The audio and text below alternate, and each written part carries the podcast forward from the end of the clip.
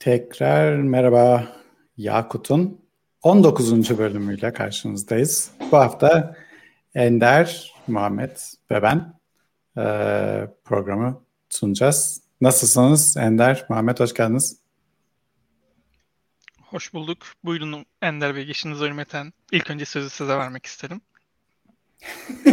Ben de direkt şey düşünüyordum, söz küçüğün su büyüğün diye böyle saçma sapan. Teşekkür ederim Muhammed. Ee, iyiyim, teşekkür ederim. İşte çok sıcak havalar. Daha doğrusu Karadeniz'de yağmur var bayağı. Yani televizyonlardan da görüyorsunuzdur zaten. Hala burada yağmurlar düne kadar devam ediyordu. Onun dışında da yoğun bir haftaydı. Ee, ki yeni arkadaş başladı bizim şirkette, benim takımımda. Onların onboardingi, bayram dönüşü, adaptasyon derken güzel bir hafta geçti. Senin nasıldı Muhammed? Vallahi hareketli bir hafta geçirdik biz de. Bazı işteki olaylar filan derken hafta aslında çok hızlı geçti benim için. E, tabii sonunda biraz üzücü oldu ama malum olaylardan dolayı. E, onun dışında gayet normal, sıradan, standart bir haftaydı ya. Çok bir şey diyemeyeceğim. O zaman Ufuk abi, senin hafta nasıldı? Bu hafta kim onboard ettin? Yok canım, her hafta şirket, ekip büyümüyor. Bu hafta ben pazartesi, salı çalışmadım. Salı günü çünkü doğum günümdü. Ee, ben böyle bir beş yıldır falan doğum günümde çalışmıyorum. Bu hafta baktım salı gününü off alıyorum. Yani niye pazartesini almıyorum dedim. Pazartesini de aldım. Onun için çok kısa bir hafta oldu sadece. Çarşamba ve perşembe günü çalıştığım bir hafta oldu.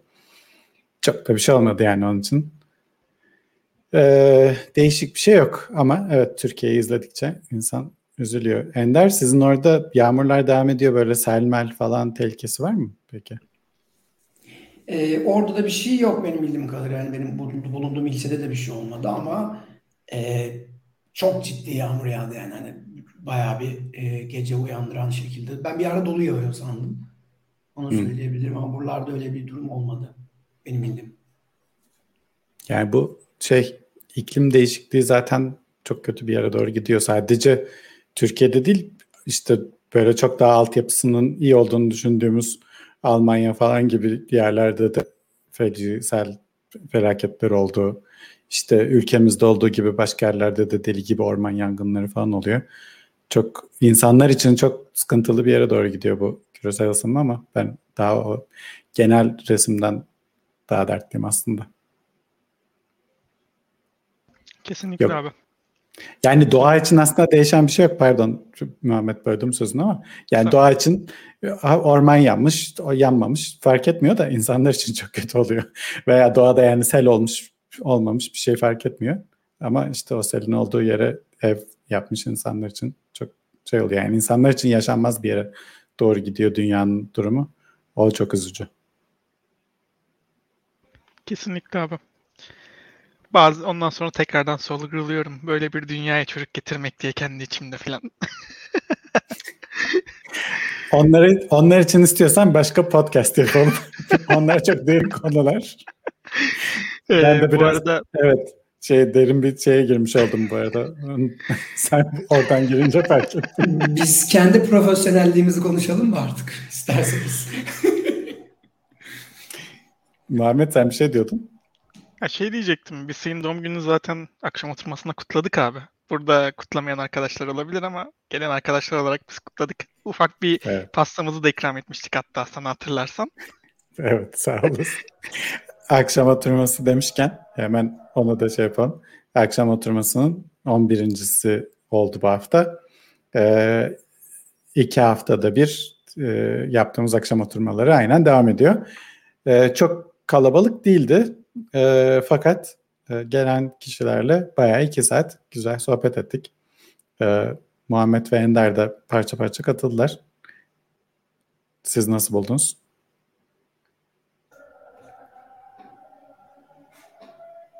E, ben şey ben keyif aldım bayağı. Son bir saatine katılabildim. E, böyle şey çok eğlenceliydi. V S Code'u benim açıp ekranda bana V S Code kullanmayı öğretmeniz. Evet. Evet, güzel evet, şey oldu. Benim beraber V S Code öğreniyoruz etkinliği gibi oldu. Bu arada araya girip çok acil düzeltmem gereken bir şey var. Yani ben bu şeye katil, katiyen bugüne katılmadım. Ee, ben her zaman olduğu gibi JetBrains saflarında en önce cephede savaşmaya devam etmekte ısrarcıyım. Şimdi ben de o günaha katılmadım değil ama bu şeye benziyor, böyle bir tatmak. Ee, sonra tabii ki Sublime'ı kullanmaya devam ediyorum ben de hani e, o şekilde. Ama V S Code'da bir şey gö- konuşuyorduk. Sonra ben ekran paylaştım, bu oluyor mu falan diye. Oluyormuş. Bakacağız artık ya. Yani. Ya abi ama V S Code'u sen bayağı özelleştirmişsin. Sanki gündüzleri Sublime'da yazıp geceleri V S Code'da kod yazan bir halim var gibiydi. Emin olamadım. Bayağı bir biz özelleştirme gece, biz, vardı biz, üzerinde. Biz geceleri kod yazmayı bıraktık Muhammed'cim. Ama bak Muhammed için burada RubyMine iki bin yirmi bir nokta iki release şeyini de açtım. Bir şey soracağım. RubyMine'ın crack'li mi kullanıyorsun? Verdin Hayır, parasını tabii. aldın mı? Verdim Aa. parasını aldım abi. Helal yani olsun. Ekmek teknemiz abi. Ee, Senden de bu beklendi zaten. Senden de bu beklendi. Ben öylesine sormuştum zaten. Boşver. E, peki Muhammed, bu iki bin yirmi bir nokta ikide ne oldu? Neler geldi? Sen biliyorsun. R B S desteği falan gelmiş bir şeyler. Evet abi. Aslında R B S desteği vardı. R B S desteği arttırıldı. Ee, aynı şekilde e, kodların ta- oto tamamlanması konusunda bazı iyileştirmeler yapılmış. Aslında her versiyonda bunlar düzenli olarak yapılıyorlar. Ee, o kadar çok gözüme çarpan çok fazla bir değişiklik yoktu. Sadece şey yani. Bu R B S desteğini bir ara e, şu anda bizim Codebase'de Ruby üçte olmadığı için de henüz deneyim, deneyimleyemedim. Ama umarım ki yakın bir zamanda e, Rails'in de direkt default üçü kullanmasıyla birlikte geçmeyi düşünüyorum. Hedefim de bu var. E, bu arada lisansla ilgili de bir şey söyleyeyim abi bu konuda. E, JetBrains'in sadece RubyMine için demiyorum. E, öğrenci olan arkadaşlar için ücretsiz lisansı var. Öğrenciyi e-mail adresinize kayıt olaraktan bütün JetBrains ürünlerini ücretsiz olarak kullanabiliyorsunuz bu yıl boyunca. Ve öğrenci olduğunuz her süre bunu yenileyebiliyorsunuz. E, güzelmiş. Peki çok avantajlı mı öğrenci fiyatları? Abi öğrenci fiyatı yok. Ücretsiz direkt. Bütün Hayır ücretsiz ücret... dedim pardon. Evet. Ben, ha, daha bütün JetBrains'in ürünleri ReSharper, Goland, PyCharm hepsi direkt ücretsiz olaraktan kullanılabiliyor. Ee, ben memnunum yani o ekosistemden. Güzel. Ya işin şakası öğrenci bir yana aslında oluyorum. Burada ben hep şeyden açısından bakıyorum. Hmm, productivity yani bu, bu productivity'den engellemiyorsa bu ne kullandığın çok fazla bir önemi yok. Yani o kesinlikle şey, düşünüyorum yani. Zaten crack konusunda da şey diyecektim. Ben de böyle işte öğrenciyken veya profesyonel olarak işte para kazanmazken yazılımdan falan bu tip şeyleri ya para vermeye çok gözümde büyüyordu. Bu tip şeyleri kullanıyordum ama sonra zaten hani kullandığınız araçlardan para kazanıyorsanız bir zahmet onların da hakkını verin. Ee, onun için de yani şey e, JetBrains'in öğrencilere ücretsiz yapması da çok mantıklı olmuş. Çünkü çoğu öğrenci aynı kafadadır büyük ihtimal. Ya ben bundan bir şey kazanmıyorum bir de üstüne para veriyorum diye. Ya aslında ben bunu Aa, bu tarz yaklaşımları pardon Ender abi böldüm özür dilerim. Ya ben bu tarz yaklaşımları abi bir yandan iyi buluyorum. Bir yandan da aslında biraz içinde abi art niyet var aslında. Yani şöyle bir art niyet var. Bunu Tabii. Microsoft da yapıyordu. İnsanları kendi ekosisteminde tutmak için. Öğrenciyken benimle başlarsa profesyonel hayatımda da beni aldıracak. Yani biraz şey, e, kaz gelecek yerden e, tavuk esirgenmez mantığıyla olduğunu düşündüğüm için biraz bazen böyle şüpheli olsam da yine de işime geleni kullanırım mantığından dolayı kullanılıyor yani. Doğru. Bu arada Sublime'a da yani e, ben de lisanslı kullanıyordum. Dördüncü versiyonda, üçüncü versiyon lisansını yenilemenizi istiyor ve hani güzel bir dolar fiyat istiyor. O para etmiyor Sublime yani eminim etmiyor. O yüzden vermiyorum yani. Yani bir şeyleri sevmiyorum ben. Yeni versiyon çıktığıma para vermek e, bana biraz bilmiyorum çok farklı şey geliyor. Garip geliyor. O yüzden e, Sublime'a ben şu an dördüncü versiyonunu şey kullanıyorum. Unlicensed kullanıyorum yani. Bunu da söyleyeyim. O zaman tamam, bir o, soru benden... Opsiyonun varsa kullan. Unlicensed kullan. Opsiyonun varsa, unlicensed kullanma opsiyonu veriyorsa... Veriyor, onda. veriyor. O, evet, otuz dakikada tamam. bir mine galiba satın alım butonu çıkartıyordu önceden. Hala öyle mi? Yok şey yapınca çıkarıyor. Dakikada değil de böyle save yaptım. Bir daha save yapınca o zaman çıkarıyor. Save'lerde de. O zaman... Bir saniye arayla save yaparsan. Eskiden o öyleydi. Şimdi de öyle öyle değil. Bana bir şey çıkmadı hala. Çok save şey... yapıyorum galiba. O zaman Ufuk abi bir V S Code tarafından bir soru gelsin. Geliştirmeler nasıl gidiyor abi? Var mı ee, bir gelişme şey... yoksa bu hafta hiçbir şeye bakamadın mı? Yok yok baktım biraz. Birkaç bir şey ekledim. Şeylere link ekledim de daha onu release edemedim. Ee, gösterdiği code warning'ler için işte şeylerin hangi kop çalışıyorsa o kopun online sayfasına link de basıyorum artık ki. Çünkü o benim çok şey yaptığım şeydi. Böyle bir şey hata veriyor ama bu niye var ki falan diye çok merak ediyordum. Gidip internette araştırıp sayfasını bulmaya çalışıyordum falan filan. Oradan editörün içinden tıklayıp gidebilmek güzel oluyor mesela. Onları ben falan abi. ekledim. Bir de bir iki bug fix yaptım. Ee, test falan ekleyince open source yapacağım böyle hiç sıfır testle. Hatta böyle her release ettiğimde bir şeylere boza boza gidiyorum. Ee, Faydan şey... atarlar seni. Öyle açarsın. Ama ne yapayım? Open source etsen. Yani, ha, open source etsem tabii canım şey e, o hiç hoş olmaz. E, ama yani hackdeyiz projesi oturup test yazmak değil. Ben böyle böyle bir şey çalıştırabilir miyim, çalıştıramaz mıyım diye görmek için yapmıştım. Ee, ama yani open source etmememin sebebi de biraz o. Yani şey eli yüzü biraz düzgün olsun. Şimdi Shopify ile açacağım. Sonra şey olmasın. Sıkıntı olmasın. Süper abi. Onlara baktım ama. Ee, etkinliklerden konuşuyorduk. Etkinliklerle ilgili e, Ruby Kaigi Takeout'un bilet satışları başladı. Ee, çok büyük bir miktar değil galiba değil mi? Ee, şey ben yen olarak fiyatını gördüm bunun ama e, ne altı bin yen diyor. altı bin yen Türk lirasıyla ne oluyor? Baktınız mı? Tamam, altı bin yen to T L'ye desek dört yüz altmış ediyor. dört yüz altmış ben, kilo ben, ediyor. Ben evet. Saate takıldım ya. Çok zor Türkiye saatiyle takip etmek canlı olarak bu etkinliği. Biraz yorucu olabilir. Doğru. Ama evet. Japonya etkinliği olduğu için. Hı hı. Bu arada resim çok güzel evet. değil mi ya? Ve ona takıldım. hmm, take out olduğu için şey yapmışlar. Abi şey... Ee, ki... e... Söyle Ender. Ya söyle. Ya yok. Yapacaktım. Japonya'daki olimpiyatlar da böyle güzel, çok güzel açıldı ya. Oyun soundtracklerini falan çalmışlar herhalde. Göremedim açılış seremonisini ama onlar ilginç oluyor. Evet ama inşallah şeyden falan dava yemezler. Burger King, Big Mac falan... Böyle hamburgerli falan şey yapmışlar. Bir dava gelmez inşallah. Neyse. E, geyik bir yana. Şey, keynote speakerları açıkladılar. E, daha başka konuşmacıları açıklamadılar. Keynote speaker olarak tabii ki Mats konuşacak. E, Yusuke Endo aslında camiada çok şey Mame diye geçiyor. Camiada çok aktif insanlardan bir tanesi. E, bu type profiler'ı falan yazanlardan. Ee, onun bir keynote olacak. Bir de Shopify'dan Chris Seaton ee, güzel bir keynote konuşması yapacak. Ee, sanırım konusundan aslında çok emin değilim ama böyle şu ana kadar yazılmış bütün değişik Ruby implementasyonlarını inceleme falan gibi böyle çok ilginç bir konusu var. Ee, sonradan değiştirmediyse öyle bir şey olacak galiba. Onun için yani güzel konuşmalar var. Tavsiye ederim. Ee, Konuşmacılar açıklanınca daha detaylı şey yaparız. Konuşmacılarda da çok güzel konuşmacılar var. Ee, onları da şey yaparız. Ama daha açıklanmadığı için bir şey paylaşamıyoruz. Biz, biz de biz Ama... de bekliyoruz heyecanla. Saati evet. Umarım Türkiye saatine uyar.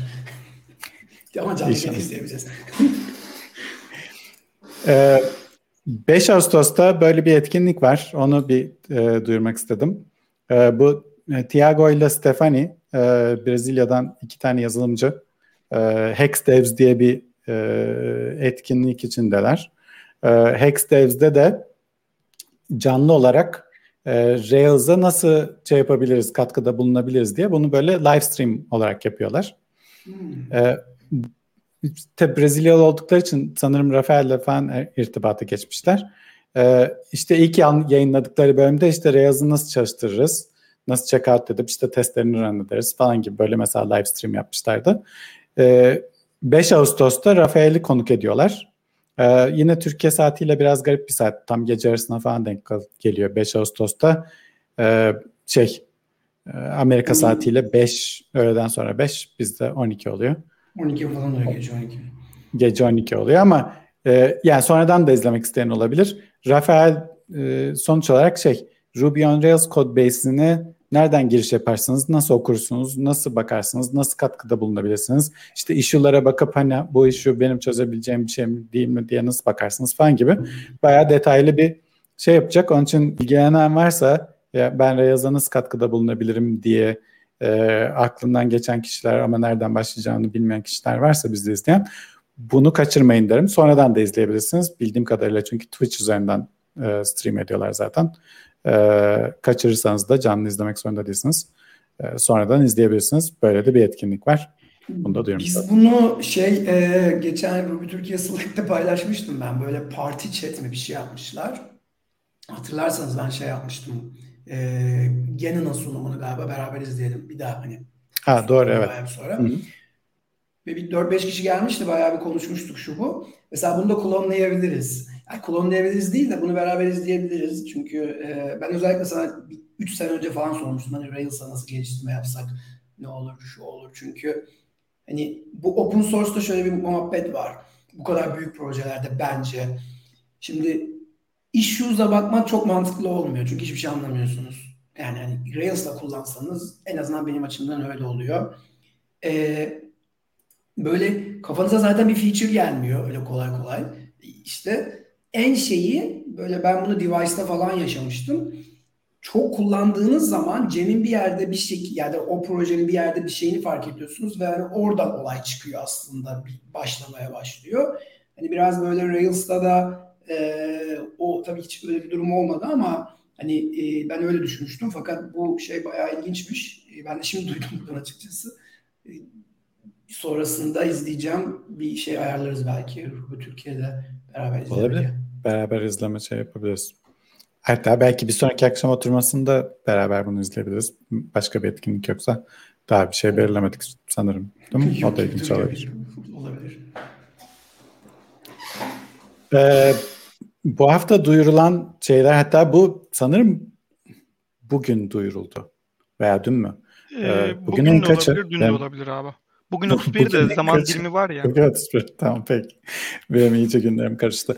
Ee, birkaç yayın önce bahsetmiştik Sorbe Compiler'dan. Ee, Stripe'ın C E O'su tweet atmıştı. Sonrasında da biraz e, detayına girmiştik.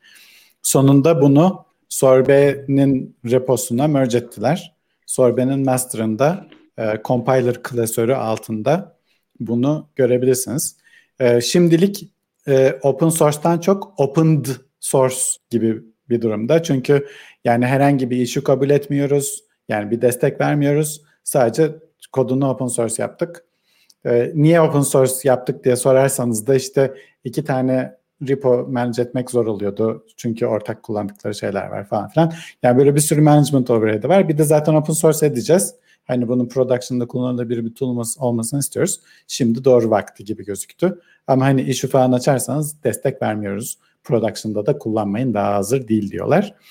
Ama yine de bakmak isteyen, denemek isteyen eğer e, Stripe gibi bu hızlanmaları biz de e, yaşayabilir miyiz diye bakmak isteyen varsa e, meraklısı için gidip bakabilirsiniz. Benim heyecan verici olduğunu düşündüğüm konulardan bir tanesi. Şimdi bunun üstüne madem araçlardan devam ediyoruz. Ruby'de yeni bir debugger olduğunu bilen kaç kişi vardı aramızda? Yeni bir debugger derken? Evet. Şimdi içinden Ruby, geliyor. Bu Ruby'nin içinden gelecek. üç nokta birde içinden gelecek. Ama şu an Cem olarak da sanırım kurabiliyorsunuz. Yani vardır. Ee, ben bilmiyordum ama vardır. Evet. Şimdi ben çoğu bilmiyorum. insan kullandı. Bybug. Ee, Bybug'ı Pry ile kullanıyor çoğu insan. Ee, ama aslında başka bir sürü debugger var. Mesela break var. Ee, şey e, Ganadi'nin yazdığı break diye bir tane debugger var. Tracepoint ile çalışıyor. Bu debug da Ruby Core ekibinden Koichi'nin e, hatta Ruby'ye e, şey yarv virtual machine özelliklerini kazandıran, yani Ruby'ye en çok katkılarda bulunan kişilerden bir tanesi. E, Koichi'nin yazdığı bir debugger. Official olarak üç nokta bir ile beraber gelecek. E, bu işte nasıl kullanırsınız, nasıl şey yaparsınız, ne özellikleri var? Onlara biraz şey yapmış. Böyle bir renkli şey kod gösterme desteği var. Ee, breakpoint koyma özellikleri var. Backtrace gösteriyor. İşte binding break ile çalışıyor. Binding pry gibi veya binding nokta b diyerek falan çalışıyor. Böyle nasıl kullanırsınız? Güzel şey yapmış. Bir e, makale. İlgileniyorsanız Ruby üç nokta bir'de gelecek debugger'la e, erkenden belki aşina olabilirsiniz. Burada bu arada şey, ha söylen der. Yok yok buyur buyur. Ee, yok şey yapsana sanmışlar. Burada peki. şey e, e, ne yapıyorsun? Sen mi konuşuyorsun? Ben mi konuşuyorum? Kafam karıştı. Sen konuş, sen konuş. Ben sen giriyorum konuş. Abi araya ya. Sizin şey yapacağınız yok anlaşılan. Buyurun abi. Burada şey var. E, bu çok fazla hani Ruby'de debug hani puts var işte. A P'ye de koyabilirsiniz. Ki bu A P'nin e, bundan bir buçuk sene önce falan bizim Paraşüt'te çalışırken testlerde bir garip davrandığını fark etmiştik ama ne olduğunu hatırlamıyorum. Keşke o gün araştırıp söyleseydim, yapsaydım bir şeyler. Yani A P'yi kaldırdığınızda testler fail etmeyi boş veriyordu. A P'yi koyup bir şey yaptığınızda test fail ediyordu falan, böyle bir garip bir durum vardı. Bir şey bir yeri trigger ediyordu herhalde. Ee, Benim şimdi aklıma şey geldi. Bu kadar şeyi karşılaştırmak lazım. Yani bu cold highlighting'e kadar. Hatta mesela Pry'ı galiba direkt aldığınızda binding Pry'ı next falan çalışmıyor. Şu an bilmiyorum. Hani belki yeni versiyon. Debugger değil çünkü Pry. Evet evet. Yani bir şeyler koy. Binding Pry'ı çağırdığınızda bir şey eklemediğiniz zaman bu galiba şey var. Jayze Hands mi falan. O böyle bir gem var. Hepsini paketleyip veriyor size. Hı-hı. Böyle bir şey daha vardı. E bunları karşılaştırmak lazım. Böyle bir blog postu olsa güzel olurmuş. Ben bir düşüneyim bakayım. Belki hazırlayabilirim bir şeyler ama söz vermiyorum. Tabii ki. Evet evet güzel olur. Şeyin bu debug'ın e, bir tane work in progress Visual Studio Code entegrasyon şeyini de yazmıştı Koyçi. Geçenlerde onu gördüm. Aslında onun linkini şimdi bulamadım. Onu da koyardım. O da güzel oluyor çünkü bu sefer Visual Studio Code'da direkt böyle breakpoint koyup kodunuzu çalıştırıp sonra orada editörünüzün içinde de yapabiliyorsunuz aynı şeyleri. E, command line'a düşmek istemiyorsanız. O da yani böyle RubyMine tadında falan bir şey veriyor. e, RubyMine'a da taş atalım. Taklitleri aslanı yaşasın abi. Ha, değil mi? Doğru. Yaşasın zaten. Çok uzun süre yaşasın. Ama bu Ruby ile entegre geleceği için uzun vadede sanırım e, bu kazanır gibi geliyor bana. Evet. Out of the box olan bir şey yerine çoğu insan bir şey kurmayacaktır diye düşünüyorum. Kesinlikle bakalım. Abi ya. Bütünleşik gelen her şeyin entegrasyonu şeyi birbiriyle çok daha güzel olduğu için en kötü, en iyi zaten şey e, ekstradan bir bağımlılığa gerek kalmıyor. Bu bence muhteşem bir şey. Evet. Buradan Rails konularına geçelim. Hep bir iki tane Rails yedide şu geliyor, bu geliyor diye şey paylaşıyoruz. Ne kadar yararlı oluyor ben çok emin değilim ama Rails yedide ne geleceğine hazırlıklı olmak için de güzel oluyor gibi geliyor bana. Onun için belongs to association'larına change tracking gelmiş. Değil mi Ender? Evet. E, bu dediğine hani yararlı yararsız demeyelim de ben biraz bu Rails'ın şeyini çok seviyorum. Yani böyle şey yapmıyorlar ya yapıp yapıp yapıp yapıp ondan sonra ne bileyim bir gün böyle bir release day var işte. Çıktık, yedi çıktı, wow bunlar bunlar değil. Böyle minik minik şeyleri veriyorlar sana.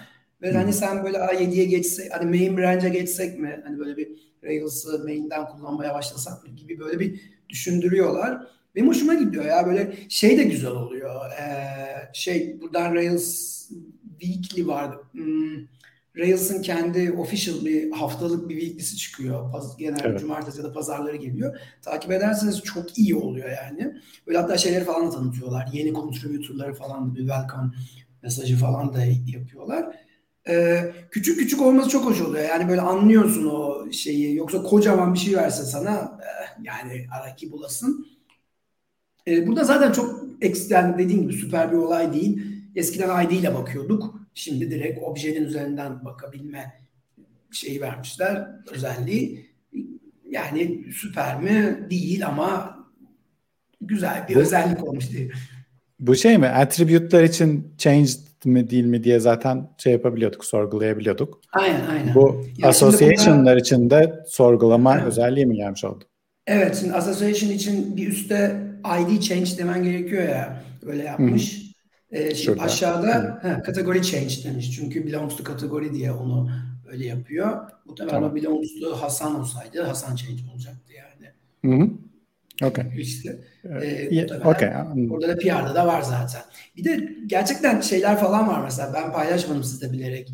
Rails yedide gerçi böyle şey falan gelmiş. E, burada yok. Ray, işte şey var. E, Rails eksi H dediğinizde help'ler geliyor. İşte e, bin Rails e, D B migrate eksi H dediğinizde Rake'in help e, generator'ların e, şeyleri geliyor. Ama yeni, yeni Rails ya da de o D B migrating'ler geliyor. İşte version falan koyabilirsiniz hmm. şunu bunu. Ama bence çok paylaşmadım da çok geyik olduğu için ama çok güzel. İncik bir şey ama bayağı kullanışlı aslında Tabii. baktığınızda. Hayat kalitesini arttırıyor günlük çalışırken. Böyle Rails kullanınca, Ruby ve Rails kullanınca hayat kalitesi zaten abi buradan direkt şey yapalım. Bir tık artmıyor mu sizce? Artıyor artıyor da işte daha da artabilir. Yani böyle bu tool'un ben help'ini istiyorduysam e, ama bana başka bir şey geldiyse e, o hayat kalitesini düşürüyor. Selam Yaşar. Hoş Selam. geldin. Selam. Hoş bulduk. Ya, ya, Yaşar saatler olsun ya. Teşekkür ederim. Evet. Karayip çalışmak yaramış Yaşar'a. Güzel. Evet, evet. Daha geldi. Artık sabahları e, daha mutlu uyanıyorum. Belli, belli. Nasılsın? Senin haftan nasıl geçti? Ee, Paraşütte işe başladım. Ee, orada bayağı iyi bir hafta geçirdim. Onboarding süreçleri, işte yeni şeyler, yeni atlamalar. Ee, geçen hafta konuştuğumuz bu Bundle'ın update ile alakalı bir sorun yaşadık. Hemen yapıştırdım. Aa biz bunu konuştuk Yakut'ta diye. Ee, öyle içeride bir geliştirmeler ba- bakıyoruz bir yandan. Öyle. Onun dışında eve yerleştim. Daha güzel bir internet bağlantım var. Umuyorum daha iyi geliyordur sesim. Böyle. Çok.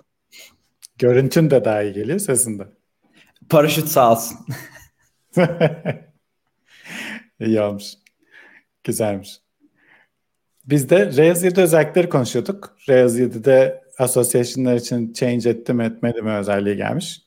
Ee, bir de hayat kalitesini arttırıcı. Bu da ufak bir şey ama nested lokal yükleme desteği gelmiş. Daha önceden lokaller işte şu config locals folder'ına konuyor. İşte İngilizce ise E N YAML, İspanyolca ise E S YAML falan diye koyuyorsunuz. Ama alt klasörlere bir şey koymak istediğiniz zaman onları yüklemiyordu Rails. Onları yüklettirmek için gidip işte konfigürasyona, loadpath'e işte böyle çift yıldızlı falan böyle bir değişiklik yapmanız lazım. Çift yıldız demek işte alt folderlarına da bak demek. Ancak onu yaparsanız o yüklemeyi yapıyordu. Sonrasında bu özellik default olarak geliyor. Bu eklenmiş. Çok ufak bir şey ama bu da hayat kalitesini yükseltiyor yani. Gerçekten çünkü tek klasörde her şeyi tutmak böyle çok sorunlu oluyor bir süre sonra bulmak için falan. Böyle topiklere göre klasörleri ayır, ayırmak çok mantıklı. Ya bunun için de sürekli konfigürasyon değişikliği yapmak da çok saçma. Hani convention over configuration olayına ters. Onun için convention'ı oturtmuşlar. Artık çalışıyor. Buyur Ender. Bu bir yukarı çıkar mısın abi? Bu sanki bir bu hafta değil ya. Daha önceki haftalarda gelmiş bir şeydi. Ha, okey. yirmi Julay'mış. Yani ben bunu, yeni gördüm. Ben bunu bilerek paylaşmamıştım. Çok öyle... Bir şey demiştim de sen söyleyince şimdi tanıdık geldi. Ben yeni gördüm o zaman. Yok sorun değil ya. Çok önemli değil ya. Nesting deyince benim aklıma direkt şey geldi. C S S e, nesting özelliği konuşuluyordu iki bin on birden beri falan galiba ya da yanlış hatırlıyor olabilirim. E, bu hafta draft publish oldu ve kabul edildi diye biliyorum. Yavaş yavaş e, browserlarda artık nested C S S yazmaya başlayacağız başka bir harici bir şey kullanmadan. Bunu da arada şey yapmış olalım. Evet, sen linkini de paylaştın. Evet. Hatırlıyorsak.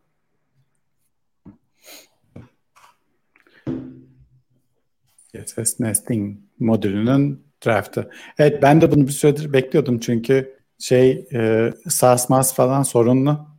Rails'da S A S'tan aslında kurtulmaya çalışıyor benim anladığım kadarıyla. Ya daha doğrusu S A S'tan çıkmaya çalışmıyor da S A S'ı nasıl kullanabiliriz falan diye. Çünkü o S A S'ın C E O versiyonu gidecek. Ruby versiyonu zaten çoktan gitti.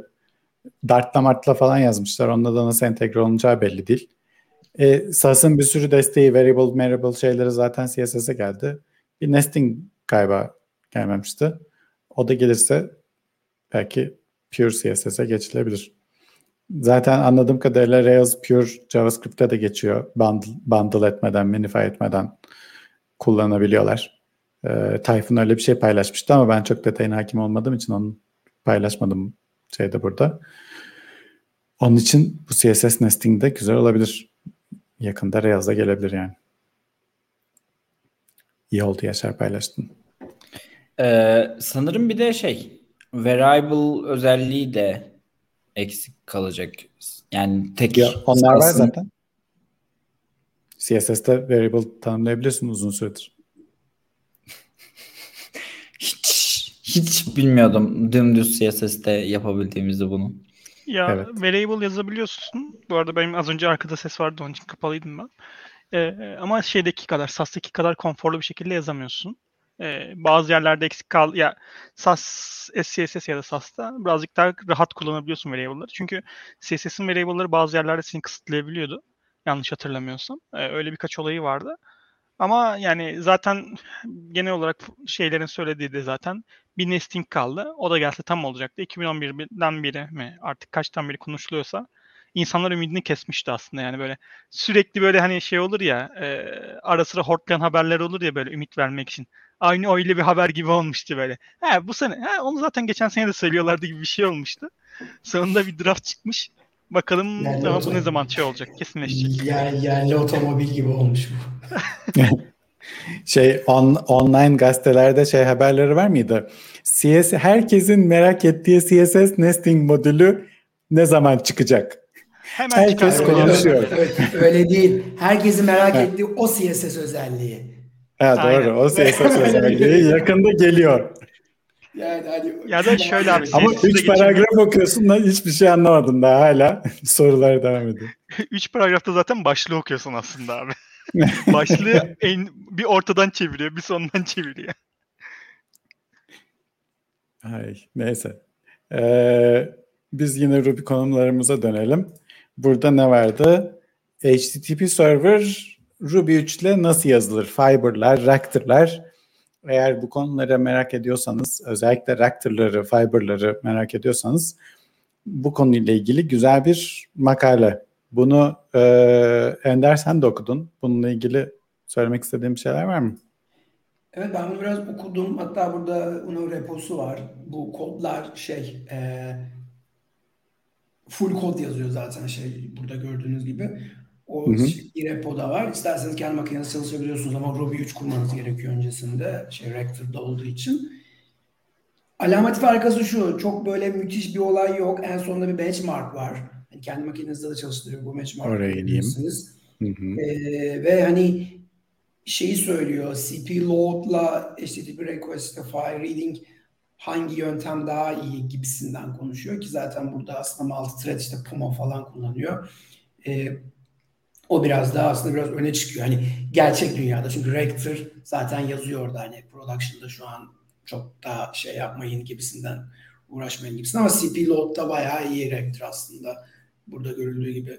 Ee, bunun dışında aslında bence bu makalenin güzel yanı şu. Bana o bakımdan güzel geldi. Biraz böyle detayına girdiğinizde ilginç şeyler var. Yani hani ne, nasıl işte multi-threading, single, fibers, Ractor... Bunlar gerçekten böyle küçücük bir projede nasıl kullanıldığını görebiliyorsunuz. Ee, ben mesela şeyi bilmiyordum, bugün öğrendim. Ruby'de e, Rise'ın dışında bir de throw, e, catch throw diye bir şey varmış. Burada yazan kişi evet. kullanmış onu. Ben onu öğrendim mesela, bilmiyordum kod okurken. Ee, benim için öyle bir kazanım oldu. Ee, en küçük anlamda söyleyecek olursam. Tavsiye ediyorum yani, bir bakın derim açıkçası. Bir vakit ayırın, böyle bir saat falan. Güzel şeyler öğrenirsiniz. Ama o troket çok manyak semantiği olan bir şey. Pek kullanmayın derim. Ya evet, olduğunu bilin de kullanmayın yani. Çok ben olduğunu şey. bile bilmiyordum. Direkt böyle hani şeydir ra, ra, işte o işte Resque, Rails, Rails falan işte o aynı o o o, o sanıyordum ama catch throw da varmış yani hani. Onu görmüş oldum. Evet. Evet. Bilmiyorsanız bir sebebi vardır diye ben şey yapayım çünkü çok garip. Yani. Bu arada Ractor'ları farkındaysan H T T P request sayısı yok orada. Çünkü H T T P request yapamıyorsun. Ractor'la bir H T T P server yazarsanız herhangi bir anlamlı şey çalıştıramıyorsunuz. Çünkü Ractor'lar daha standart kütüphanedeki nesneleri bile çalıştıramıyorlar. Bir sürü nesneyi çalıştıramıyorlar. Çünkü orada bir kafa karışıklığı var. Böyle Ractor'lar sanki böyle mucizevi bir şeymiş gibi. Böyle Ruby birden Go olmuş gibi düşünüyor çoğu insan. Halbuki e, Ractor'lar bu concurrency şeyini e, garantilerini verebilmek için çalıştıkları nesnelerin frozen olmasını istiyor. Ve frozen olmayan nesneleri paylaşmıyor Ractor'lar arasında. E, frozen olmayan nesneleri paylaşmıyorsan e, çoğu kullanıcı kodu zaten frozen değil. Yani Rails'ın hangi nesnesi frozen ki? E, bir Rails şeyi çalıştırmak istiyorsun mesela. Çalıştıramıyorsun çünkü Ractor diyor ki bunun frozen olması lazım. Yoksa çalıştıramam. Yani Ractor açısından anlamlı bir şey de şey Ractor'larla böyle dişe dokunan bir şey yapmak zor oluyor. Keza işte burada da H T T P request şey, sayısını alamamış bile çünkü T C P server çalıştırmak için gereken şeyleri bile desteklemiyor. Çeşitli limitasyonları var. Benim için Ruby üçteki Ractor implementasyonu böyle daha preview gibi bir şey. Ee, inşallah üç nokta bir nokta üç nokta iki'de üzerine ekleye ekleye e, iyi bir yere getirecekler. Bugün de enteresan tweet de attım. Bu makaleden dolayı şeye e, biraz üste çıkar mısın abi? Bu tabii ki çıkarım. Dilin açılımını unuttum ya. Bir an Global Interpreter Lock. Evet, Global Interpreter Lock'la alakalı bir şeye bakayım Google'da derken Google hmm. bu tip böyle programlamayla alakalı bir şey arattığınızda böyle bir iş ilanı, bir oyun çıkartıyor size. foobar nokta com gidiyorsunuz böyle. İşte minimmişsiniz siz. Bilmem neyin bilgisayar kimmişsiniz gibi böyle bir comment line falan çıkarmıştı. Ben Twitter'da paylaştım. Google ne yapmaya çalışıyor diye. Belki sende de çıkar.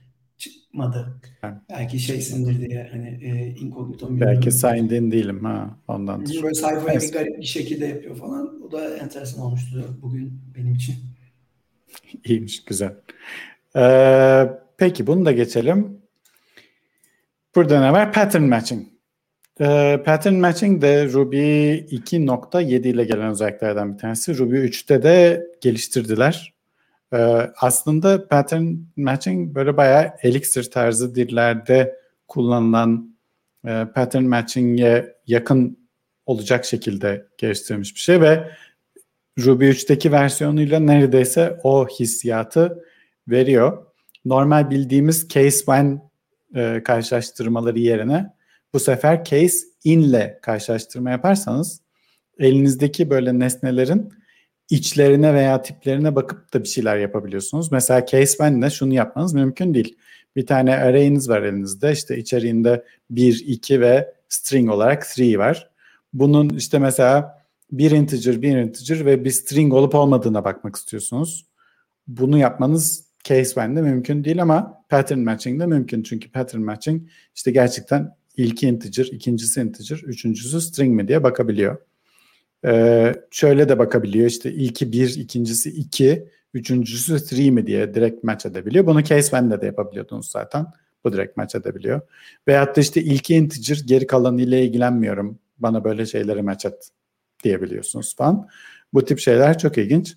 Ve bazı kodları çok kolay bir şekilde yazmanızı da e, sağlayabiliyor. Mesela şu tip bir create'de eğer save okay döndürdüyse o zaman modeli match et. Bir de modeli de bu in'in body'sinde kullan falan gibi şeyler yapabiliyorsunuz. Match ettiğiniz şeyleri variable'lara da atayabiliyorsunuz. O zaman da çok güçlü oluyor tabii pattern matching. Böyle bazı şeyler mesela özellikle compiler, e, abstract syntax tree falan tarzı şeyler yapıyorsanız orada böyle visitor pattern çok şey. İşte orada da bu node bu tipten mi, bu node şu tipten mi falan diye bakmak çok şey oluyor. O tip şeyler yazarken gerçekten çok kodu kısalttığını falan ben birinci elden gördüm. Onun için bunu daha iyi öğrenmek istiyorsanız bu makale çok güzel anlatmış. Ee, bunu demişken yalnız şey söyleyeyim. Pattern matching hala yavaş bir özellik. Ee, onun için yani uygulamalarınızda kullanacaksanız o yavaşlık kısmını da göz ardı etmeyin. Böyle çok e, kod akışı olan yerlerde yine pattern matching kullanmanızı tavsiye etmem. Kullanmış olan var mı? Kod akışında kullanmadım ama ben bunu e, Paraşüt'te şeyini anlatmıştım çıktığı zaman çok daha hı hı. öncesi zamanlarda. Çok ilginç gelmişti ama tabii ki şey oluyor, bu tip büyük projelerde kullanmak biraz böyle özellikle tehlikeli olabiliyor. Özellikle sintaksi itibariyle başkaları için kod okumayı zorlaştırdığı için. O yüzden hani çok tercih etmemiştik. Ee, ama belki biz iki nokta yedi'deyiz şu an. Kullanılabilir çok karmaşık case'lerde. Ee, fakat öyle bir case durumu da şey yapmadım. Şu an denk gelmedim. Ama ben çok böyle şey değilim. Ee, kullanmayalım değilim. Kullanmak böyle experimental şeyler aslında iyi, iyi olabiliyor. Ee, zaman zaman bazen patladığını görüp de sonra geri alabilirsiniz ama eğlenmek lazım yani. Şans vermek evet. gerekiyor bence. Ruby üç ile gelen özelliklerden bir tanesi bu arada o senin sunum yaptığın zamandan sonra değişen bu pinning özelliği. Çünkü daha önce e, bu case şeylerinde match ettiğin şeyleri daha önceden tanımladığın bir değişkeni atayamıyordun. Ee, mesela şu örnekte olduğu gibi bir tane A değişkeni burada zaten tanımlamış. Ondan sonra case in'de o A değişkenini atamak istiyor değeri. Onu yapamıyordun. Ruby üçte bu pinning sintaksıyla o da mümkün olmaya başladı. Ee, o tip böyle değişik şeyler de yapabiliyorsun. Gittikçe gelişiyor. Ee, Ruby'nin güzel taraflarından bir tanesi de o böyle daha preview halindeyken özellikleri koyuyorlar ve release ediyorlar. Sonra insanlar kullandıkça da ne tarafları eksik ona bakıyorlar. O yönde de geliştirme yapıyorlar. Demin dediğim işte Ractors'ın hala böyle olmamış taraflarını da inşallah benzer şekilde geliştirecekler. Ama şey bana mesela e, yaklaşık on bir senedir Ruby kullanan biri olarak statik değişiklikler böyle artık yaşım itibariyle galiba şey geliyor. Mesela böyle orada e, o işaretin adını bilmiyorum. Şapka, A, atamadım. Hmm. What? Hiç olmayan bir şey Ruby'de ve bir kafa karıştırıyor böyle. E, o yüzden orada biraz galiba muhafazakar davranıyorum. Şey duruyorum yani. E, yapmasalar mı keşke gibisinden. Ama olacak yani. Yapacak bir şey yok. Bir ara şey ama... çıkmıştı hatırlıyor musun? Üçte şey vardı. E, ataman ters değiştirmişlerdi. Bir, özellik neydi unuttum. Ee, sağdan şey, sol, soldan sağa, sağdan sola, yok soldan sağa. Rightward, rightward assignment şey. Hmm. Bu arada o ilginç bir şey oldu. O bu pattern matching'in bir parçası oldu. Aslında çünkü Matson'u sonradan pattern matching'e entegre etti. Çünkü o, o da aslında bir pattern matching. İşte burayı şey yap, match edince bu değişkeni ata diyorsun. Pattern matching'de de öyle oluyor. Yani bunu match ederse bu değişkeni ata.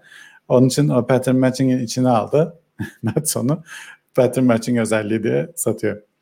Ama şeyde haklısın. Eğer büyükçe bir ekipte çalışıyorsanız ve böyle ekipteki insanlar zaten işte Ruby bir miktar biliyorsa şey yapıyorsa falan birden böyle bir olmayan yerde böyle şapka şeyi görünce herkes Google'layacaksa öyle bayağı bir verimlilik kaybı oluyor tabii.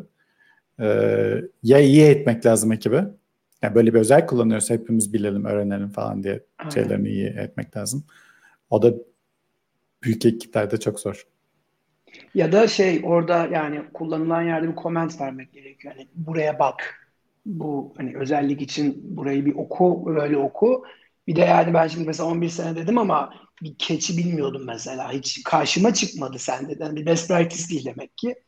Bu tip şeylerden best practice olması muhtemelen çok zaman alacaktı bence. Bir dörde kadar gider herhalde. Ruby dörde kadar oturması. Çünkü en önemli faktör şu. Rails'ın bunu kabul etmesi gibi düşünüyorum. Hani işte zaten hani ondan dolayı geldiği için. Rails'ta görürsek zaten millette alışır zamanla. Ya ben bu pattern matching'i görmüştüm. Ama ilk gördüğüm anda sintakstan dolayı bana çok soğuk gelmişti. Böyle Ruby'nin o aşını, aşırı okunabilirlik felsefesine aykırı gibi geldi bana açıkçası. Ya ben ondan dolayı en başından beri soğuk kaldım bu konuya. Çünkü gerçekten koda baktığın zaman normalde bir Ruby koduna baktığın zaman neyin neyi yaptığı aşırı basit bir şekilde İngilizce bilen birisi çok rahat okuyabiliyor. Zaten e, dilin felsefesilerinden bir tanesi bu aşırı okunaklı, okunabilirlik kod. Ama e, pattern matching'deki sintaks yapısı bana biraz şey geldi açıkçası. Yani bu Ruby'ye biraz hmm, okunabilirliği sanki azaltıyormuş gibi geldi bana. Öyle direkt bak ilk baktığın anda ne yapıyor kardeşim bu kod gibisinden bir kalıyorsun ilk başta. Yani onun için biraz ben şey kaldım, biraz soğuk kaldım en başından beri. Hiç kullanmadım kodumda ama yani ilk çıktığında bir görmüştüm öyle. Hangi yazıdan gördüm hatırlamıyorum da yani biraz ama şey yani benim içine bir soğuk olarak kaldı Ruby'de. Evet doğru. O, o tip şeyler sorunlu olabiliyor. Haklısın. Ama işte ne yapacaksın? Bu özellikler de geliyor. Bazı ilerlemede başka türlü olmuyor. O zaman bir nokta dokuz kullansaydın kardeşim hiç geçmeseydin sen de. A- abi şimdi geçtim demek onu kullanacağım demek anlamına gelmiyor. Bu arada şey gerçekten kodları çok fazla kısaltıyor olabilir de yani şey olarak böyle ne bileyim. Doğru, ben, ben, ben şey sana ya, çok okunabilirlik ben, olarak. Ben sana çok katılıyorum ya. Aynen yani bu bir oturması ya, vakit alacak. Bu, bu tip sintetik değişikliklerin. Bu arada Ruby bir nokta dokuz demişken bu Ruby bir nokta dokuzla hash'lere symbol key koymanın kısa yolu geldi ya. İşte ismini yazıp sonra arkasına kolon koyup ondan sonra devam ediyorsun falan. Ya o çok güzel. Yazarken falan çok iyi. Symbol key kullanacaksan. Ama key'lerini şeye string'e çevirmeye karar verdiğin zaman da çok zar şey zahmetli. Çünkü birden bütün sintaksını değiştirmen gerekiyor hash'inin. O oklu sintaksa geçmen gerekiyor. String olması için. Hash şeyini. O, o kadar değiştiriyor olmak, hash rocket sintaksa geçmek bana çok garip gelmeye başladı. Hani tamam symbol için şey kolay, iyi, güzel ama tersi için çok zor olmaya başladı falan. Abi, neyse. O da benim yarama, yarama tuz bastın şu anda. Gerçekten Ruby'de en nefret ettiğim olay e, bazı objeler Rails tarafından aynı şeye çevriliyor ya, sembolize ediliyor ya. Ama bazı hmm. yerlerde edilmiyor falan. Yemin ederim var ya yazarken beni en çok kanser eden Ruby'deki özellik o oluyor. La burası sembol müydü şey miydi? İlla bir şey kullanmak gerekiyor. İşte sembol et burayı falan diye. Deep symbolize falan diye böyle. O zaman zaten performans sağlıyor. Ama yani benim gerçekten Ruby'de en çok böyle şey e, sıkıntı yaşadığım nokta bu oluyordu ya. Evet onun için var ya şey hash with indifferent access.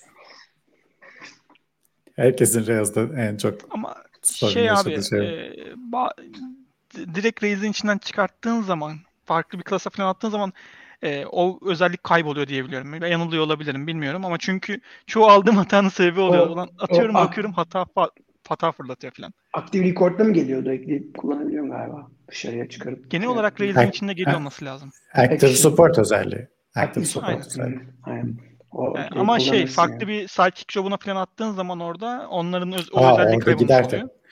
Tabii Sidekiq'e giderken serialize, deserialize olduğu için tabii evet. Normal her şey dönüyor. Tabii. Sidekiq demişken biz o haberi aldık mı? Yok. Ne haberi? Benim haberim yok. Ender abi Sidekiq'te çalışmaya başladı filan. Ha? Ender Sidekiq. Sidekiq'te. Aman, aman diyeyim. Aman ortak mı oldun Sidekiq'e? Ne, ne haberi? Bilmiyoruz ki. Şey... E... Evet, söyle dedikodu geliyor abi. Hazırlan hazırlan dedikodu var. Muhammed bak ayıp oluyor yani. Yok yok ben bir haber paylaşmıştım da bu e, adını unuttum şimdi bir tane daha böyle Q işte ha tamam gibi. Ona geleceğiz ona ha. geleceğiz. Ha, oradan belki zıplayabiliriz dedim ha. oraya. Tamam tamam oraya zıplayalım. Orada sormak istediğim birkaç şey var çünkü sizin fikirlerinizi. Tamam okey. Şimdi... Yoksa bir alanı farkası yok yani o olayın da. Tamam tamam. Sidekiq deyince ben bağlantıyı kuramadım. Ben genelde şey yayında bu şey cemleri memleri sona bırakıyorum onları şey konuşuruz diye. Good Job'u evet sona koyduğum şeylerden bir tanesiydi. Okey. Ben hani konuyu bağlama açısından tarzımız farklı. Yok yok. İyi yaptın iyi yaptın. ee, Good Job aslında bana şeyi çok hatırlattı. Rescue'yu çok hatırlattı. Ee, çünkü Rescue da şey database üzerinden çalışan bir job şeydi. Ee, Good Job'da Postgre özellikle hatta Postgre e, backend'de olan ve Active Job'la da entegre çalışabilen fakat değişik e, daha ileri özellikleri destekleyen e, mesela delay'ler, priority'ler, timeout'lar, retry'ler falan çoğu şeyde yok. E, onları neredeyse sıfıra yakın konfigürasyonla destekleyen ilginç bir job scheduler e, veya job runner framework'ı, yani Sidekiq alternatifi olabilir gibi. Bir aşağı iner misiniz? Bu tam dediğin Tabii her ki. şeyi karşılaştıran bir tablo var abi. Orada bir istersen onun üzerinden mu? konuşalım. Şu mu? Aynen bu. Hı. Burada benim göz, ben yani burada sormak istediğim size şey, şimdi buradaki database'de e, Sidekiq Redis kullanıyor. İşte ama bu da Resque'yi koymam. Ya yani Q dedi Resque galiba. Ama yanlış anlamadıysam. Resque'nin geliştirilmesi durmuş olması lazım. Yanlış mı hatırlıyorum ben bu arada? Ya doğrudur. Şeydir. Bir bakayım ben hemen çekileyim de Resque şey maintain edilmiyor diye hatırlıyorum ben. Şimdi, ben bir hemen bakayım ona. Tamam Redis, önemli de değil. Şey. Redis Redis'in bulunduğu seviyeyle Postgres bulunduğu seviye farklı ya. Yani burada bu tip bir e, Q, Q kütüphanesi yaparken neden database'e yani PostgreSQL gibi böyle bir daha güçlü bir şeye ihtiyaç duyuyorsunuz ki Redis neden yetmiyor acaba? Ben onu şey yaptım, takıldım. Ben de aynı şeye takılıyorum. Ee, ben de hemen... böyle bir şey yazsam database'te saklamam şeyleri, ama mesajları. Şöyle... Biz bunu konuşmuş muyduk? Bir, bir geçti bunun konusu ya. Ee... Bir yerlerde, bizim şirketlerin yerlerde geçti. Şöyle bir senaryo var ama abi. Şimdi eğer job'un kaybedilmeye değer bir jobsa sıkıntı yok, ama kaybedilmeye değmeyecek bir jobsa, aşırı critical bir şeyse, o zaman database'e yazma bazı durumlarda daha sağlıklı olabiliyor. Register'da say- kaybetmiyorsun. Kaybetmekten kastın ne abi? Ya, nereye gidecek abi, ki? Data, ya bazıları database, bazı jobların database'deki record'lar üzerine direkt işlenmesi gerekiyor. Mesela bizim bir senaryoda ihtiyacımız olmuştu. Direkt record database'in üzerine yazılıyordu. Database'den çekiliyordu. Yani e, hatta ben bunu o zaman Rescue'dan yapmamıştım da Sidekiq'e yaptırmıştım yani. Sidekiq'in içinde database'e yazarak falan hallediyordum bu olayı. E, callback'lerle vesaire falan hallediyordum. Ya, bazı senaryolarda database'den yazılması gerekebiliyor diye biliyor. Ya, benim öyle bir ihtiyacım olmuştu. E, bundan dolayı büyük ihtimal öyle olmuştur. Bir de ya e, verinin sağlığı açısından ya Redis'teki veri biraz şey diye bakılıyor. E, gidile, gidebilir diye düşünülüyor yani. Gitse de mesela session'ı tutuyorsun ama session gitse ne olacak? Bir daha login olur da. Zaten gitsin. Zaten hani çünkü Q yani bu aslında şöyle bir durum var. Ben biraz öyle bakıyorum. Okey. Nedir? Job dediğin şey arkaya verirsin. Sen onunla ilgilenmezsin artık. Çünkü ne zaman çalışacağı, ne yapacağı senin umurunda olmaması lazım. Çünkü Q'dur o yani. Arkada bir iş yapan bir şeydir. Değil mi? Bu kadar çok kafaya takıyorsan onu o zaman senkron yaptıracaksın gibi düşünüyorum. Ben bu da çelişiyor biraz. Redis'e ben ee, o yapsın, atsın gitsin. Niye yani ilişki olayını anlayabiliyorum ama bu açıdan baktığımda hani ben bilmiyorum, belki başka düşünüyor olabilirsiniz. Biraz böyle kafam karışıyor. Yo, yo, ben tamamen aynı şekilde düşünüyorum. Keza Redis'te koyduğunuz data yok olmak zorunda da değil. Redis çünkü bayağı fsync'le diske yazabilen bir şey. Ee, yani persistence garantileri falan da veriyor. Yani Redis hangi modda çalıştırdınız? Sınırlı oluyor ya galiba. Olmuyor mu? Yeah, yani bir database şey kadar değil. Ya ben yani şahsen benim şahsi düşünen bir database kadar konsist edeceğini düşünmüyorum. Yani şahsi düşüncem bu benim. Belki yanlış düşünüyorumdur. Yani bu arada mesela şöyle bir senaryo var. var. Bizim önceki bir yaptığımız bir projede arka tarafta makinenin ayağa kalkması gerekiyor. Ama makinenin kesin olarak ayağa kalkması lazım ve ne durumda olduğunu bilmen gerekiyor. Bunun için mesela biz orada database'e bunu yazıyorduk. Yani e, at unut mantığı değil, senkron da yapamazsın. Çünkü o makineye yap, kalkması zaman alacak olan bir süreç. Bunun no state'de olduğunu falan tutulması gerekiyor. E şimdi bunu sen Sidekiq'te de yapabilirsin. Job'u tutarsın. İşte eğer e, Resque ile işte standart error'ı handle edersin, statüsünü error'a çevirirsin. O job'un falan bunları elle yapabilirsin ama bu tarz bir backend kullandığın zaman mesela Rescue'de bunları zaten kendisi otomatik yapıyordu. Onun için Resque orada bizim için çok avantajlı. Ben kendim orada bir fantezi yapıp kendim yazmıştım adeta Rescue'yu. o, o zaman ya yok ya, ya yok yani Rescue'nun yaptığı şeye benzer bir şey yazmıştım. Yani aslında yapmama hiç gerek yoktu. Resque zaten onu yapıyordu, daha fazlasını yapıyordu. Öyle bir şey yapmıştım. Yani bu tarz bir durum olabilir ama ben de şahsen yani çok kolay kolay bu tarz bir şeye sıcak bakmıyorum. Çünkü zaten database'in üzerinde çok fazla yükü varken bir de bunun için yük bindirmek bana çok sağlıklı gelmiyor aslında. Evet. İşte bu da böyle bir şey. Bunda bu arada ee, Sinan da bir şey diyor. Cache'leri bazen tamamıyla invalidate etmek isteyebiliriz. Cache için Redis'i restart etmek istediğimiz zaman job'ların uçmasını istemeyiz diyor. Ee, onların da aslında şey var. Yani aynı Redis instance kullanmak zorunda değiller. Aynı Redis database kullanmayabilirler. Ee, aynı Redis database kullanmıyorsanız Redis'i restart etmenize gerek yok. Bir Redis'teki bütün database'i uçurabiliyorsunuz Redis'te bir komutla. Ee, bunları birbirinden ayırmanın şeyi var. Yani Redis kendi içinde virtual database'ler, bir, bir tane çalışan Redis instance'ı birden çok virtual database çalıştırabiliyor. O özelliği kullanmıyorsanız bu arada kullanmanızı tavsiye ederim. Cache'leri ayrı database'te, başka dataları mesela session datasını ayrı database'te tutun derim. Onun için onlar çok bir sorun değil de e, Postgres ile yapılabiliyor olması, Postgres'in biraz Redis gibi çalışıyor olmasıyla alakalı. Çünkü normalde böyle veri tabanıyla bu böyle job işleme işleri yapınca sürekli poll etmen gerekiyor. Veri tabanına yeni bir iş geldi mi, yerin veri tabanına yeni bir iş geldi mi diye sürekli query atman lazım. O da yani kötü bir mimari, o çok belli. Postgres'de Listen Notify şeyleri var. E, altyapısı var. Listen Notify altyapısı yapınca ben buraya yeni bir şey geldi mi, veri geldi mi bana haber ver abi lütfen diyebiliyorsun. O zaman Postgres söylüyor yeni bir tane kayıt geldi diye, sen de onu işliyorsun. Şimdi o olunca tabii ki Postgres'le çalışabiliyorsun. Ama niye MySQL yok burada? Çünkü MySQL'in o özelliği yok. Yani normal veri tabanının dışına çıktığı için Postgres, Postgres'i backend olarak kullanabiliyor bunlar. Abi bir şey söyleyeceğim. Postgres'in yapmadığı iş kaldı mı? Full text search yapıyor. JSON saklıyor. Daha ne yapsın bu database'i ya? Daha Full stack database. Full stack database diye geçiyormuş Postgres. Hani ee, bu şeylerde aranan özellikler var ya, iş ilanlarında aranan. İnsan özellikleri işte şunu yapsın, bunu yapsın, şunu yapsın. Hepsi karşılığı Postgres. Bir de anladığım kadarıyla Redis'i şu advisory logları kullanarak run once garantisi vermek için kullanıyorlar. Ee, yani onun için bir kere çalışan bir şey varsa evet, e, evet. onu başkasını çalıştırmasın falan diye onu loglarla, database'in verdiği loglarla hallediyorlar evet, galiba. Evet abi. Bunu söylemiyordum ben bu arada. Ben tekrar söyleyeyim. Yani bana böyle bir şey yaz deseniz ben şey relational database ile başlamam.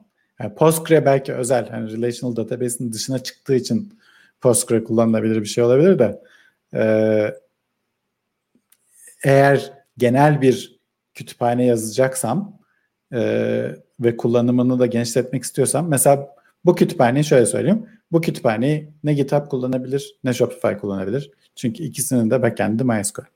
Onun için yani şeyi sınırlıyorsunuz. Kullanıcılarınızı sınırlıyorsunuz.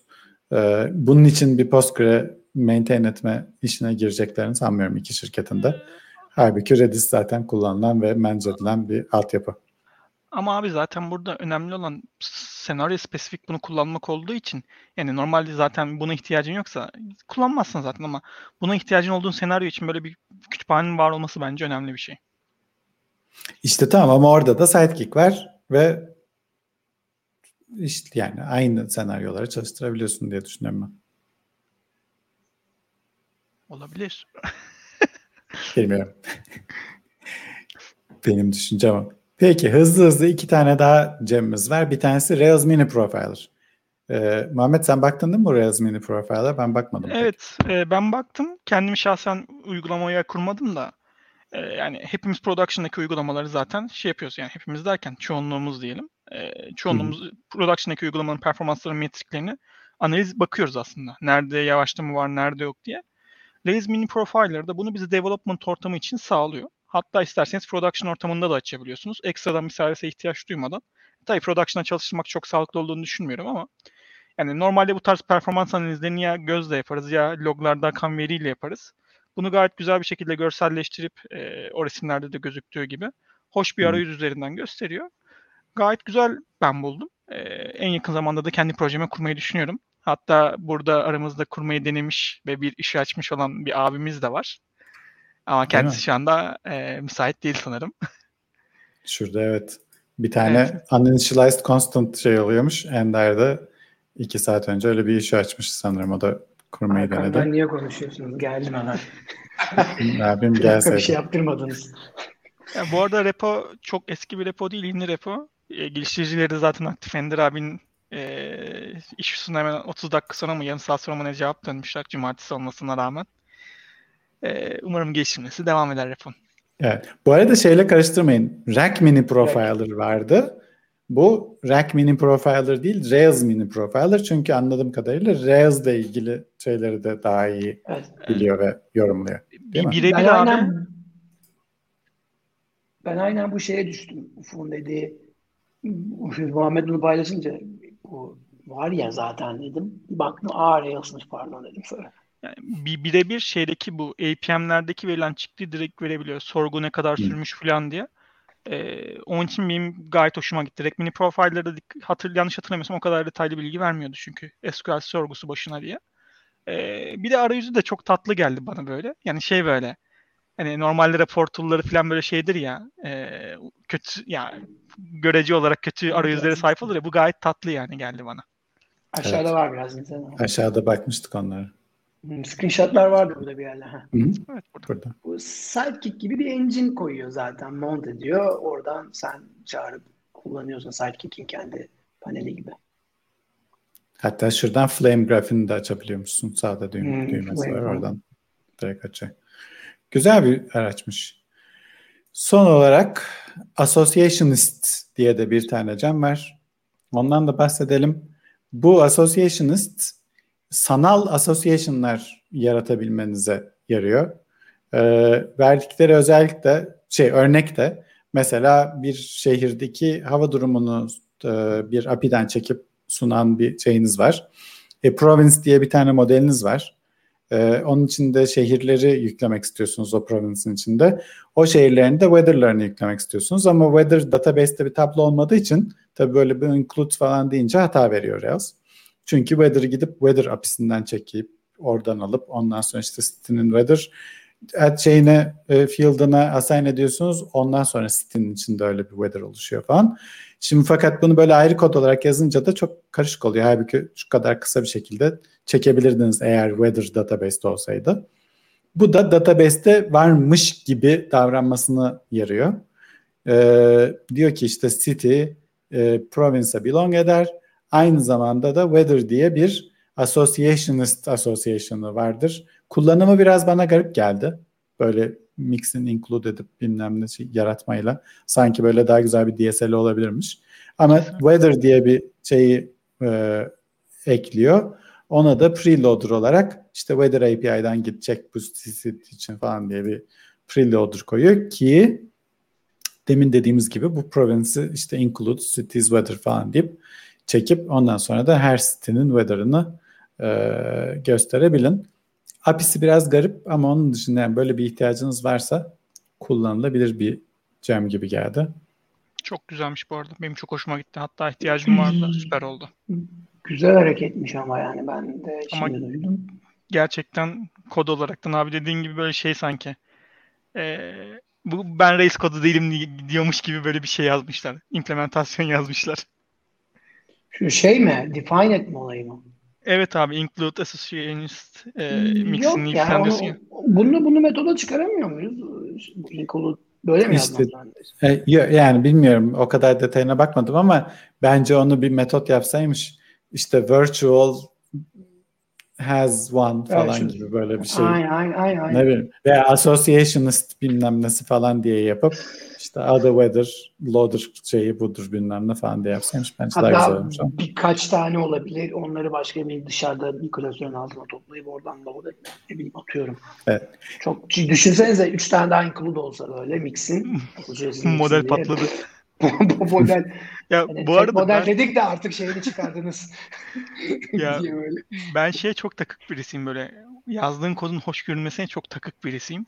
Yani şu anda ben bunu böyle büyük ihtimalle kendim bir tane şey yazarım. E, concern yazar. O şekilde yaz- kullanırım bunu. Diğer türlü çünkü bunu kodun içine ben yazsam böyle beni tırmıklar bu kod böyle yani. Değiştir bunu, değiştir bunu diye. Ben ama şey... bu arada ha, belki aynı şeyi söyleyeceksin dersen söyle. Yok bir söyle ben. Bir söyle bakalım. Ben şunu diyorum. Verdiği örnek biraz şey e, yanlış bir örnek. Çünkü bunu zaten böyle yazmak doğru değil. Ben olsam bunu city'de zaten weather diye bir tane metot tanımlardım.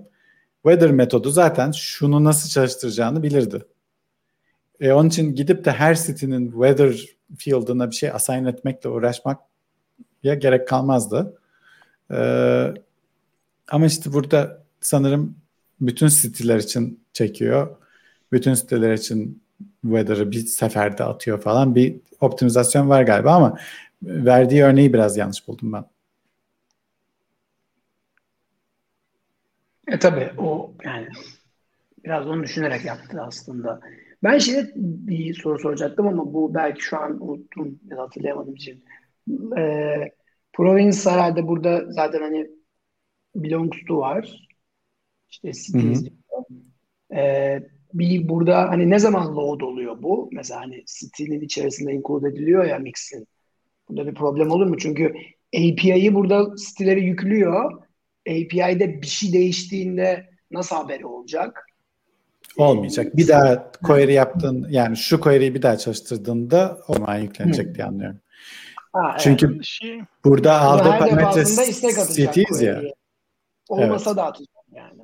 Sanırım işte. Evet. Hı-hı. Ben de şeyi merak yani ettim aslında. Çok büyük bir şeyle oraya büyük bir proje ise yoğunsa durmadan o ve God bir objekse bu. Ya A P I'ye istek atmak ne bileyim ben biraz sakıncalı gibi yani. Şey de sıkıntı olabilir. Hani Rails'te normalde şeyini sen de merak ettim. Rails'te normalde sen kodu çağırmadan e, query atsan da çalıştırılmıyor ya. Acaba bu direkt Hı-hı. onu tetikliyor mu? Yoksa o tetiklendiği Hı-hı. anlamı çalışıyor. Merak ettim onu. Doğru. Ona da bakmak lazım. Yani evet ilginç ama sıkıntılar çıkabilir o dediğiniz şeylerden. Ee, ama şey çok... mantık güzel. Benim hoşuma gitti aslında. Bu tip şeyler zaten böyle çok küçük ya da orta ölçekli proje için iyi oluyor ama böyle bir, bir tık çıktığın zaman işler çok garip noktalara gidebiliyor bu tip, bu tip şey deneysel işlerde. Fakat güzelmiş ama ben de hakkını vereyim deyip o zaman teşekkür ederiz. Evet. Süreyi doldurduk. Ee, herkese ben iyi haftalar diliyorum. Ender, Muhammed siz de. Teşekkürler. Sana da abi ve size de tüm dinleyicilere diyelim. Haftaya görüşürüz. Haftaya yirminci bölüm olacak. Ee, bayağı güzel bir şey sayı. Kesinlikle. yirmi niye güzel ne oldu? Yani şey yok şey düşününce abi yirmi haftadır yani beş aydır evet, düzenli olarak bu yapılıyor. Ee, bence çok güzel. Keza düşününce evet. Akşam oturması on biri yaptık iki haftada bir düşününce o da yirmi iki hafta yapar. O da beş buçuk aydır düzenli olarak yapılıyor. Yani e, emeğinize sağlık. Sağ olun. Hep, hep birlikte, hep birlikte yapıyoruz tabii ki. Bir yirmi önemli. Onluk düzende çalıştığımız için. Sonu sıfırla biten sayı olduğu için. Güzel geliyor insana. Bir de ama yirmi altıncı bölüm önemli olacak. Neden? Oh. yirmi altıncı evet, yılda da bilinme. Yok. Yok. Kesin, kesin gene binary falan bir şeyler çıkacak. Yok ya bir, bir sene elli iki hafta yarım sene etmiş oluyor da onun için. Oo. Ya yirmi altı. Çok ince geldi abi. Peki. Neyse yirmi altıya gelince onu ayrıca kutlarız. Ya Ruby'de çok güzel özellikler olsun da biz yirmi altıda konuşuruz, elli ikide konuşuruz, yüz dörtte konuşuruz yani gider bu böyle. Hiç problem değil. Peki ee, birinci senenin sonunda olsun. Pastayı kesiyoruz mu? Canlı yayında. Bir tane mum dikip. Tamam abi sen getir pastayı keselim. Olur abi ama oraya gelmem biraz zor olabilir abi. Sen buraya gelsen ya, daha iyi olur bence. Ya, yayına getireceğim. Kıbrıs'a gidelim mi tatil diye? Aynen. Birinci yıl özelinde böyle Ruby Türkiye olarak Kıbrıs'ta kutluyoruz birinci yılımızı. Birinci yılımıza kadar da artık pandemi biter herhalde diye böyle. Temennilerde. Temennilerde Temenni. Var. Evet. Okay, temenniler güzel. Görüşmek üzere. Görüşmek Hepiniz üzere. İyi haftalar. Bay bay. İyi haftalar.